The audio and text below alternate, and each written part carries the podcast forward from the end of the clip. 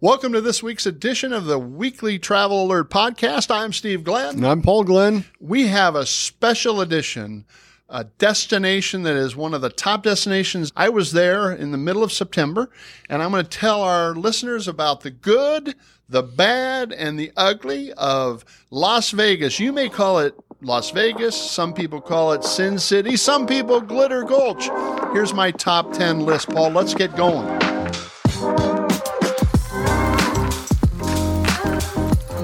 First of all, I stayed at a five star hotel, the Hilton Hotel, but it had one star service. I literally got in line, waited 45 minutes to get my room key.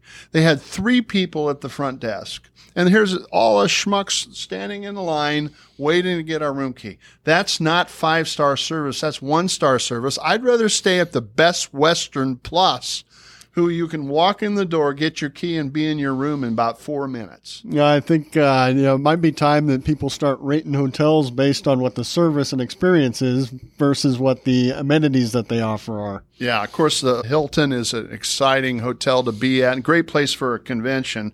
One of the things that also bugged me was you can't talk to a real person. I pick up the phone to find out what the uh, checkout time was, and it wouldn't even allow me to talk to a real person. Now, you can get stuff like what is the checkout time, but if you say, I want to move to a, a late checkout or change my checkout date, it's so frustrating. You know, I think unfortunately all this AI and generative AI is great for for for companies that don't care about customer service. They say we'll get better customer service. That's baloney. That's uh, I think that's going to be the challenge, and uh, as AI gets implemented much broader, is going to be AI is great for transactions, but not for service. So you know, there's nobody that can give you better service than a person, and that's something that we're seeing a transition from. So you know, I can't tell you how many hotels I've been in, and I've seen robots roaming around in the lobbies or oh even God. riding elevators for things anymore, and that's so impersonal. Very impersonal. Third item I had listed was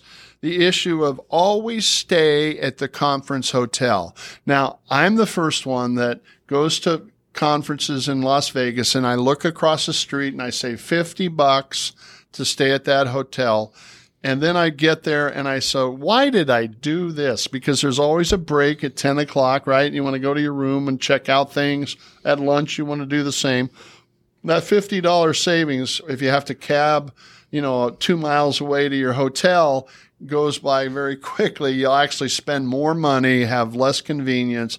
So if you're going to a convention, pay the extra 50 to 100 bucks a night and stay at the conference hotel. I think, uh, you know, in addition to the lack of savings or convenience that you get on a, on an international basis, you know, where I really see the, the reasoning for that is you know, I might want to take a nap during that lunch break. And so if you've got to go, go, somewhere else and take a cab, you don't have the time for that. But as you're trying to get acclimated and maximize the limited time that you've got at a, at a location, you know, there's something about being able to have that flexibility to quick take that nap and let your body get acclimated. Speaking of taking a cab, the cabs have really from the airport to the hotel. The nice thing they just did is they set a flat rate of 30 bucks. So it used to be when you'd get in a cab, they'd take you around the highway, the long way, and you'd get a $60 cab ride because if you if you're not familiar with Las Vegas, they're going to take you the long way. Well, this way it's a flat rate, which is very nice. The other thing that I noticed is it used to be when you pay with your credit card, they would say, do you want to pay a tip of 5%, 10%, 15, 20? and it would be 20 max. Now they say you want to pay a tip, it's 20, 30, 40, 50, 60% tip. So it's it's inflation is even hitting tipping, Paul. Yeah, oh, that's just crazy to think that uh, that the gratuity can add up that quickly. But you know, I guess when you're looking at the the picture as a whole and the challenge of getting people, obviously the hotels are are having trouble getting employees. Well, to get guys to drive cabs, they must have to, they have to get those tips to make that money. Otherwise, they would go do something else. I love to talk to cab drivers, taxi drivers, because you really find the pulse of the city. I'll say, "How you doing? Are you busy?" And they'll say, "Yeah" or "No, I'm waiting for the CES to come up in January or whatever." So you can find about are they busy? How's the town? What's going on? You know, and so I learn a lot from shoe shine guys and taxi drivers. The next thing I had is Sin City is food city. And I really enjoy the cuisine. You can get cuisine from all over the world. And I enjoy the so many different opportunities, but it used to be you get a dollar ninety nine shrimp cocktail downtown, and now there isn't any dollar ninety nine shrimp cocktail. It's we've seen the inflation of prices for food. As a matter of fact, I got a cheeseburger and a beer, and it was with the taxes and tip almost fifty dollars for that, a cheeseburger. I, I hope that was a big beer. It, it, well, uh, lucky I had a, a, Kansas City football game to watch on the big there you screen, go. so it made it kind of. And I, I don't really gamble much, so but the food. The other thing is the food portions, Paul, are massive. I mean, I literally could have cut this cheeseburger in three pieces, and you and I and someone else could have eaten one plate. It's just amazing how much food. I need to order the children's menu in Las Vegas. Well, I think what restaurants don't uh, don't understand in some of these high tourist areas is that people don't want leftovers when they're traveling. No, you know, many hotel rooms you don't have refrigerators. What are you going to do with it? So, you know, I, it seems like they want to impress with what they put in front of you. But again, that waste, as you mentioned, is something that's that's sad. You know, and there are so many people that, that don't have food on their plates. The next thing I noticed when I was in Las Vegas, Paul, was I normally notice a little bit of smoke. You know, there's a lot of smokers that gamble. And, and normally I'll notice a little bit of that. Usually the casinos have good air air movement machines. This year, it, it, it kind of shocked me because I could smell wacky weed. Yeah, well, you know, that's become the new reality. Well, especially you know in the states that allow that uh, that may have legalized it, I, I just don't think about it, and I just it just caught me off guard. I think this is wacky weed here in Las Vegas, and so. Uh, it, it, was uh, something I have obviously observed. I think that's Sin City, and that's people. You know, many people when they go there, it's because what happens in Vegas stays in Vegas. So they may not be able to do it in the state that they live, but yeah. they're going to take advantage of it when they can. Well, a lot of the things that people don't realize too is Vegas has become a plastic city, meaning there's some venues that won't even accept cash. I think that's illegal. I think you have to accept dollars, but they say we don't accept cash because they don't want to deal with um, stealing cash.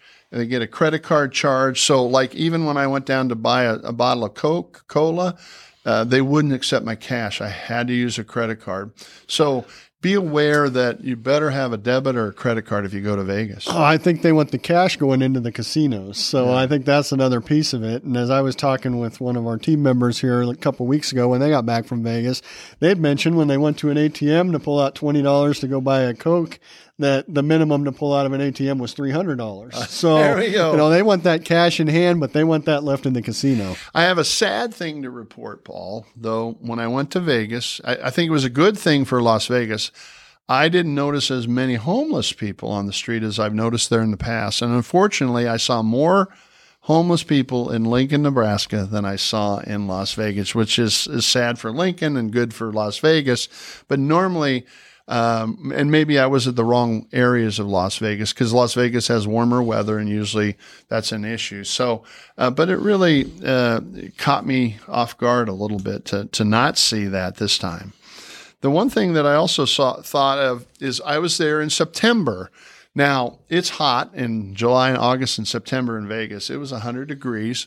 And I didn't see the big stars, the big names. I think they kind of take summer off and then they come in heavy in the fall and winter because those marquee names just weren't there. You saw the standard shows were available and it just seems like it was a little off season for that. I I would assume that that ties into summer travel being family travel, right? And Vegas not being some place that I would ever take my kids. Now I've been there enough times and I've seen people with their young children there, but you know part of what you go there for is for things that kids aren't going to enjoy, quite frankly. You know, yeah. 20 years ago, they were trying to make Vegas family friendly, but they quickly realized that that wasn't the direction they wanted to go. The people that are coming and spending the money, they're coming just to do adult activities. Well, and there's some really cool shows there Cirque du Soleil, Ka. Amazing. Amazing stuff that I, I, was also amazed at the prices. The starting prices for those shows was 150 bucks. Yeah. But they are world class and they are amazing, and you probably won't see them anywhere else in the world. And you can't comprehend them unless you've seen them. No. So I think that's the reality and, and one of the joys of why you go down there is because you'll see things that are once in a lifetime. The other thing that really struck me was when I was at this conference, the hotels were pretty cheap. They were less than 200 bucks to go there. And, but I noticed for the meeting or convention, the price of food for there was outlandish. I mean, it was like $200 a day per person for the food. So two people in a room is 400. They make twice as much on the food and the convention than they do the hotel. Well, and you also mentioned that, you know, that the convention cut back on many of the meals and get, took breaks just down to being water and coffee instead of having snacks. So, you know, I think, uh, organizations that are putting on these conventions, they're having to make adjustments to what the experience is for their, their guests. One of the last two things I wanted to share with this week's Weekly Travel Alert podcast uh, listeners was this is really striking, Paul. No one talks to you in Las Vegas. They're all taking their smartphone and they're doing this, okay? Uh, this no one talks. And it used to be, you know, you go to Vegas and you'd talk back and forth on the gaming tables and everything else. And it was just like dead silent everywhere. I think that's society in general, but it just struck me this time as everybody's walking around looking down. There's no conversation. So I think society is bringing, you know, bringing that on with the iPhones and all that. But it was very striking this time. Well, I think that's that's actually a sad thing because I think that's part of the joys of travel is getting to meet new people, experience new cultures, and so you know I hope that that changes. I hope we all can get better at putting our phones down and interacting with people and and enjoying relationships. Um, power of travel. It's something that uh, that that's where a lot of that experience comes from. The last thing I had on my list of this week's Glitter Gulch, Sin City, or Las Vegas was I went to a conference for Alibaba, which is a big uh, sourcing company. And I looked in a room of a thousand people, and there were only about a dozen of us with gray hair, Paul.